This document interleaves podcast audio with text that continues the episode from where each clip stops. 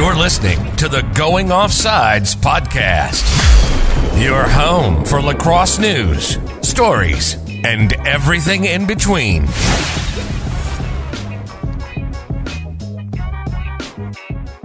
All right, and we got week five coming up here, and we've got a lot of great games, which we'll talk about in a little bit. But the first thing, the main thing we want to talk about is these all star rosters, or, you know, not necessarily rosters, they're going to get picked later on, but the pool of players that are starting versus the reserves are up, and we we have some problems.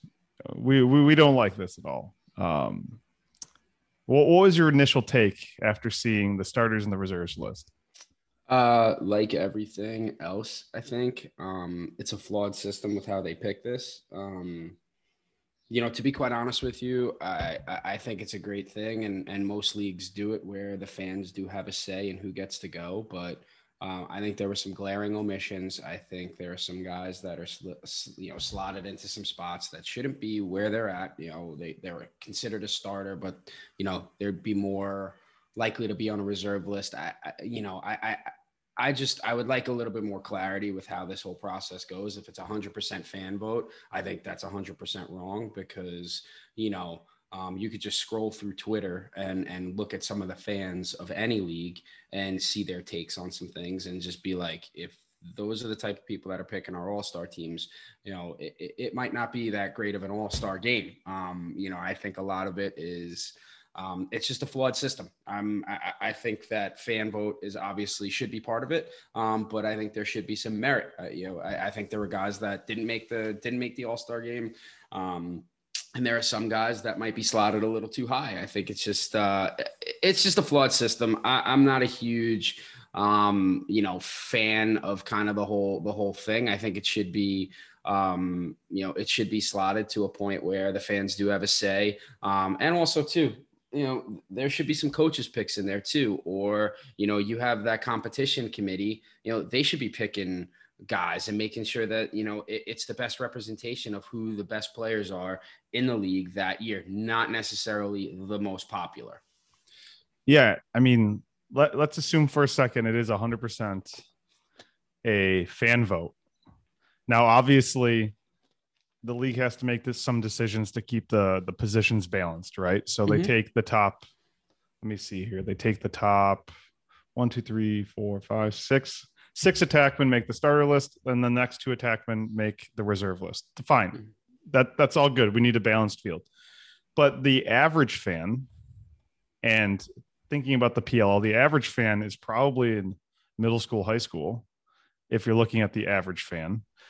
And, and not to say there aren't plenty of fans like us, but the average fan doesn't understand the value of a Danny Logan or a Zach Goodrich. They don't understand that Joe Darnell, Joe Nardella is probably the best face-off guy in the world right now. But because you know he's not as popular on Twitter or Instagram, he's now a backup face-off guy, or that there's only one face-off guy on the starter list, or there's two. Yeah, but he's better than one of them for sure. So I just like like you said, it's a flawed system. If we're gonna have a fan vote, either a just call the fan vote and have the competition committee pick two great teams. Because at the end of the day, the only thing the fans really want is to see a lot of names that they know, but also see a really, really good game. So they're yeah. not going to know if player X doesn't make it by like a little bit because, yeah, you voted him really high, but the league's like he's actually, you know, there's other guys better than him that aren't as popular. And I, I think it's really difficult for the average fan to understand how good these guys are on defense mm-hmm. especially. Like it's easy to be like, oh, Jeff Teat scored seven goals. Like, yeah, Jeff Teat's great. He's on the highlight reels. But like it's really hard for that average fan to understand like Graeme Hossack's the best defender in the world right now, in my opinion, and he's a reserve. Or how about the Chrome getting one player? Like I get it. They've had an up and down season, but one player, I mean, it bothers me. So either A, tell the people it's a fan vote and then disregard the fan vote. Like let them think whatever they want. They're not going to know. That I mean, why not? B, like you said, combination. let's have the fan vote be a part of it. Let's have a player, the players vote on the top 100 players. Why aren't they voting for the All Star game? You know what I mean? Let the players have a small, small part of that. Let the competition committee, let the coaches have a couple picks. Let you know lacrosse media whatever you want to call it let you know make it a, a, complete system where it's a little bit more spread out where you have some people that maybe are a little bit more knowledgeable like the people in the league than you know the the people you know the kids that are fanboying tim troutner or whoever and and just voting and getting people into the all-star game so I, I think it needs to be switched to to be more legitimate I think this is a really weird gripe. Like I feel like an old person shaking my hand at the sky, but it's just uh, like it's kind of embarrassing when certain people are on it and certain people are not. Well, it ends up being like you know, if you if if most of our people that listen are probably uh, past high school, yeah. But you know, when you do your high school superlatives, you know, you're walking around saying, "Oh, vote for me for this, vote for me for that, vote for me for this." It's like politicking rather than merit. Mm-hmm. Um, and I'm just this, glad Danny Logan got the got the credit he yeah. deserves because holy crap, if he didn't make it, I was gonna burn something down. Well, it's he's like playing, think, playing out of his mind. You know, I think back to I think back to you know a, a bunch of All Star games like for the NHL. Like you know, you can have the fan vote be part of it, but you know, but then the league comes together and they pick the reserves so that somebody that might not be um, you know, a pick to starter or something like that. They kind of make right with some of the wrongs mm-hmm. that might have gone on. Um, and then there's also the commissioner's pick, you know, somebody that, you know, might not be having a great year, but they're a great ambassador for the game. It's their last hurrah, something like that. That's when, you know, you, you'd see them get thrown on there. Um, Hell, let know, the fan vote be for the for the skills competition like that. Yeah, hundred percent. Throw whoever you want, whoever the people want to see. Throw them in the skills. did I see that they're, they're doing the skills competition after the All Star game? I think so. Didn't they do that the first year too? Yeah, it's listen. I don't know how I feel about that. I don't know how I feel about that. it's just um, you want it before. I would like it before. Before, I mean, you know, you build some buzz around it, but I mean, um, I, I it, and and that's probably me just being you know that's kind of what we grew up on. That's me being an old man. You know, uh, the NHL skills competition is before the All Star game. Basketball skills competition is before the All Star game. Well, here it is, and I thought this might be the case. It's because the All Star game will be on NBCSN, mm-hmm. and the skills competition will just be on Peacock. Okay. So my assumption is good marketing. Games on NBCSN hey, follow us over onto Peacock if you want to watch the skills competition. So yeah. maybe they get a few new fans during the All Star game. Maybe they convince them to go over to Peacock afterwards. So yeah, listen, th- either way, it's going to be great. You'll you'll watch a, a, a good game. Um, it's just you know, there's just so many things that they could probably do, and and we also have to understand too, it's a young league, um, and they'll probably work through some of these growing pains as they go along. Absolutely. So moving over to the NLL, you know, it's it's not really the thick of their season, but it seems like we've been getting a lot of good news.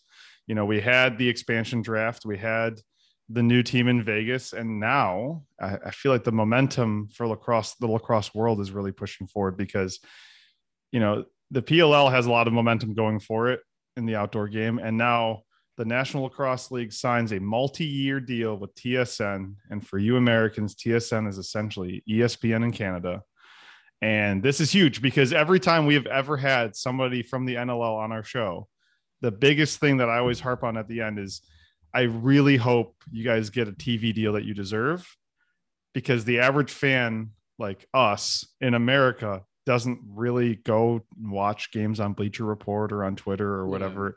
Yeah. It, it, just doesn't happen. Like it, has got to be a little bit more accessible. It's too difficult. It's yeah. Di- let's just call it like it is. The barrier to entry difficult. is too was too high, and uh, and I know it's kind of lazy speak, but like if you're trying to get people sucked in, you need to make it as easy as possible. And I think this is going to really help because this just sets, you know, this lays the groundwork for more syndication on on the U.S. networks and stuff like that. So I'm I'm excited about this even getting the games like on ESPN three eventually would be great, mm-hmm. just because like then I can just go click a button and watch it. I think it's amazing. I think it's awesome for the league, and and like you said, I, am not disputing anything you said in terms of that. It's going to be great for the exposure exposure of the game. Um, it's going to be a lot easier for people to watch these games. You know, you, as opposed to in the past where you kind of had to go and find them. Now they're going to be there. Um, and and and I think it's just going to lead to bigger and better things for the NLL. The NLL is a great product. I think it's a wonderful product on TV. Um, I, think it's going to be huge for the people in Canada. It's going to be huge for those markets. Um, and I think you're going to see the tri- trickle down effect into the States. Um, and, you know, you're going to see the NLL continue to flourish uh, and it's only going to be um, it's only going to be bigger and better for everybody. I mean, as the NLL gets bigger and better, and it's you've seen the growth of them. You know, the TV deal is obviously very huge. Now you're going to see that trickle down effect, hopefully, into the PLL, and you continue to start to see those those brands and those leagues growing side by side. Absolutely, and now I feel like we've always seen the Canadians on Twitter like, how do I get access to this game or is this going to is peacock going to be available in canada or is espn going to be available in canada? And now we're the ones being like do you think we can get access to like tsn direct or tsn in the us so that we can watch your games now? Because even though yes there are only five nll teams in canada this is still huge. Like I would gladly root for those five teams if they're the only ones that are going to be on TV. Like there's still a lot of details that aren't really, you know, public on this. So as we learn them, we will definitely talk about them. But ironically enough, we will have Oliver Marti next week on the show, who is a investor in a lot of lacrosse properties and entities, and and he's involved in the NLL eh, as an owner, as a former player and so we will uh, we will definitely be asking him about what this means for the future of the National Lacrosse League.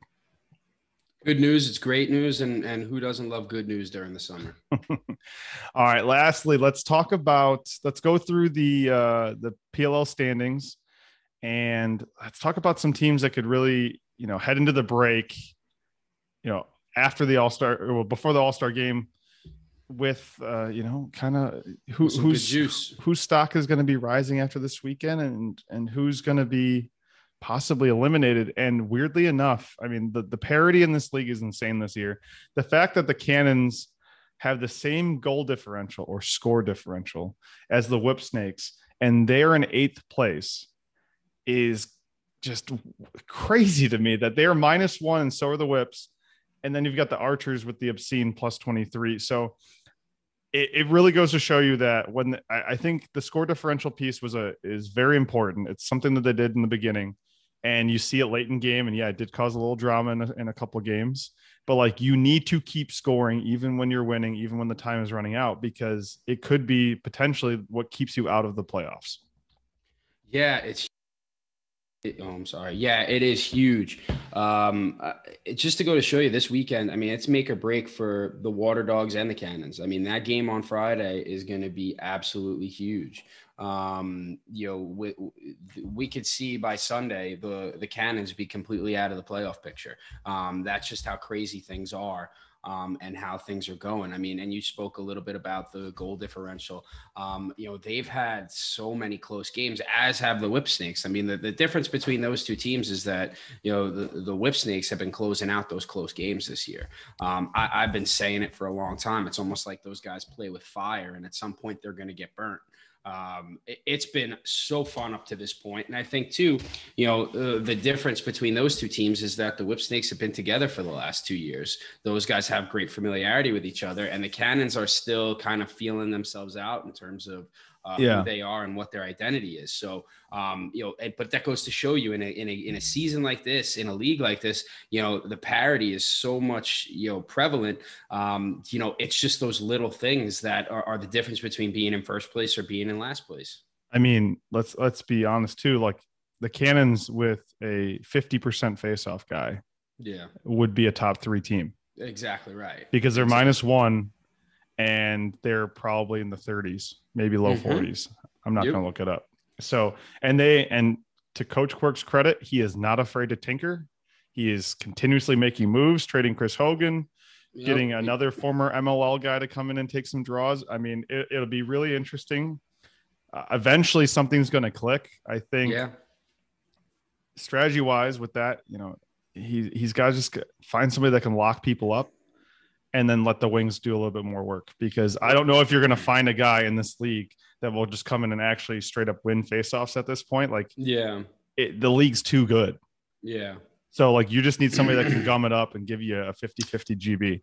And you got to have tough guys in the middle of the field, and they have tough guys in the middle of the field. They have a solid goalie. Um, really, that that that thing that's you know missing for them is that faceoff guy. Mm-hmm. Um, you know, and we know that riding isn't prevalent in the PLL um, you can't win a lot of uh, possessions back like that. No. Um, so you have to, you know, facing off and be and winning those true 50 50s in the middle of the field.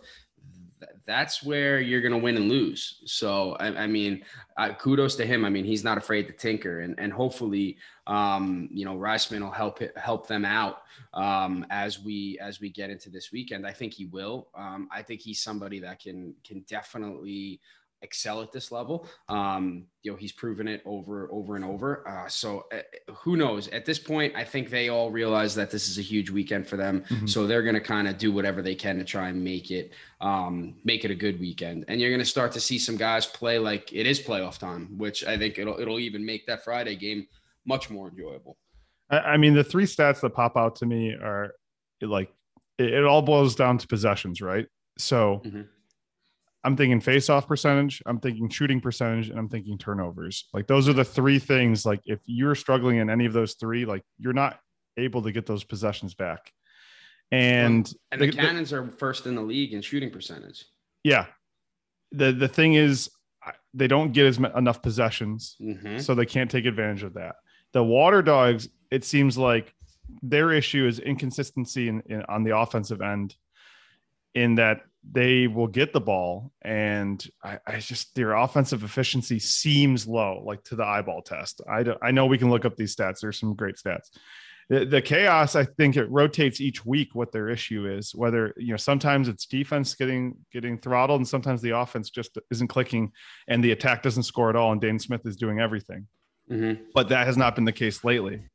Lately they look really good. It seems like everything's coming together. Ian MacKay back at his normal I guess, more comfortable position. I mean, he can score no matter what stick is in his hands, but I like him on the field as a short shorty, creating transition, pulling up from two. I think that adds something to the team. It yeah, no will doubt. be interesting to see what they do now without Rowlett this weekend, though. Yeah, it's going to be interesting for them. They're a team that's been surging, playing well. Like you said, I like MacKay back as a short stick. This isn't summer league. There's a there's a large enough pool of guys where you can you can go get yourself another long stick. I I don't think that that necessarily needed to be done. Um, you know, I think that's keeping a lot of guys in the player pool that should be playing on the PLL. But you know, I'm not a coach. Um, but um, I'm excited to see kind of where they go. That's that's a team that's going to be really interesting this weekend to see how they bounce back without Rowlett um, and how they handle some things and how they handle some more adversity. Yeah, and then let's talk about the Chrome for a second. The Chrome is it's one of those teams that I feel like everyone roots for. Like if you know Soudan mm-hmm. at all or his personality or the guys on that team, it's hard not to root for them. They're not the flashiest guys like on social media. They're not really looking for that kind of attention. And I don't know, guys like Ranigan, man, that that's he embodies like what that team's about. Like it just they just get it done. And it's great to see like again, a coach that was tinkering early had mm-hmm. to figure out some stuff at attack, seems to have figured that out very well and they're still playing without one of their best players on their roster because he's he's still injured from from college. So it'll be really interesting to see if if he comes back at all this year. I, I don't know the injury. I know he had a lingering ankle injury right through mm-hmm. through throughout his time at Duke. So we'll see. But that's a team that is definitely surging, and it, it honestly anybody can be anybody in this league. A I do think that what what the big difference is when you look at the top four teams, even top five, you've got the five best face-off guys on those teams. Exactly right. Listen, it's like uh, when you go to these tournaments in the summer, it's like the high end, um, you know, your Under Armour games and things like that. Like the teams that have the better face-off guys do really well. It's no difference. It's no different. Um, and, and in this league, it, it, just goes to show you how those possessions um, are so important because you know let's face it you don't have the time to focus on some of those other little things like a riding like a clearing. So that makes those face-offs that stuff in the middle of the field so much more important. Um, it, it's crazy. It, it is. But i mean it's fun. I think this is the best thing for the pll is that there are t- there is so much parity. Like you want to watch all of these games, and it's only making they all better. matter. They all exactly matter. right. And even when they don't matter, the score differential matters. So then it still matters. Yeah, like let's let's let's call it like it is. In the early days of the MLL, there was the Lizards and the Bayhawks, and it was kind of like everybody else. Like those are the two teams. You know, you didn't necessarily really have to pay attention to some of those other games. You know, in in the PLL, they've done a really good job of spreading everything out. So these teams are, um, you know, they are very balanced. And you're seeing some really good games week in and week out. Absolutely. Well, no matter what, we're looking forward to them. To give you a quick rundown to tonight, Friday night, we've got a great game. The Water Dogs against the Cannons, and this one truly does matter because you know, like we said, if the Cannons lose, you know, they're they're pretty much out of out of this this playoff hunt, especially because then the Water Dogs would get two games up on them, and that that impact is huge. Not saying they're completely out. They they would have to win the, the game on Sunday, but it's just a very impactful game. Two teams with very different uh, styles, two face-off guys that, or a group of face-off guys. I mean, Withers can counter anybody, so Mhm. will be really interesting to see how how that battle shakes out. Uh, that's going to be tonight at 8 p.m. Yep. So uh, Eastern time, of course. Uh, then tomorrow we've got the Redwoods against the Whip Snakes. Again, a, a game that could decide who's in first by the end of the weekend. Uh, again, TD against Nardella. This is going to be an absolute battle. Saturday night, 8:45. We got two night games tomorrow, 8:45 p.m. We got the Atlas against the Chaos.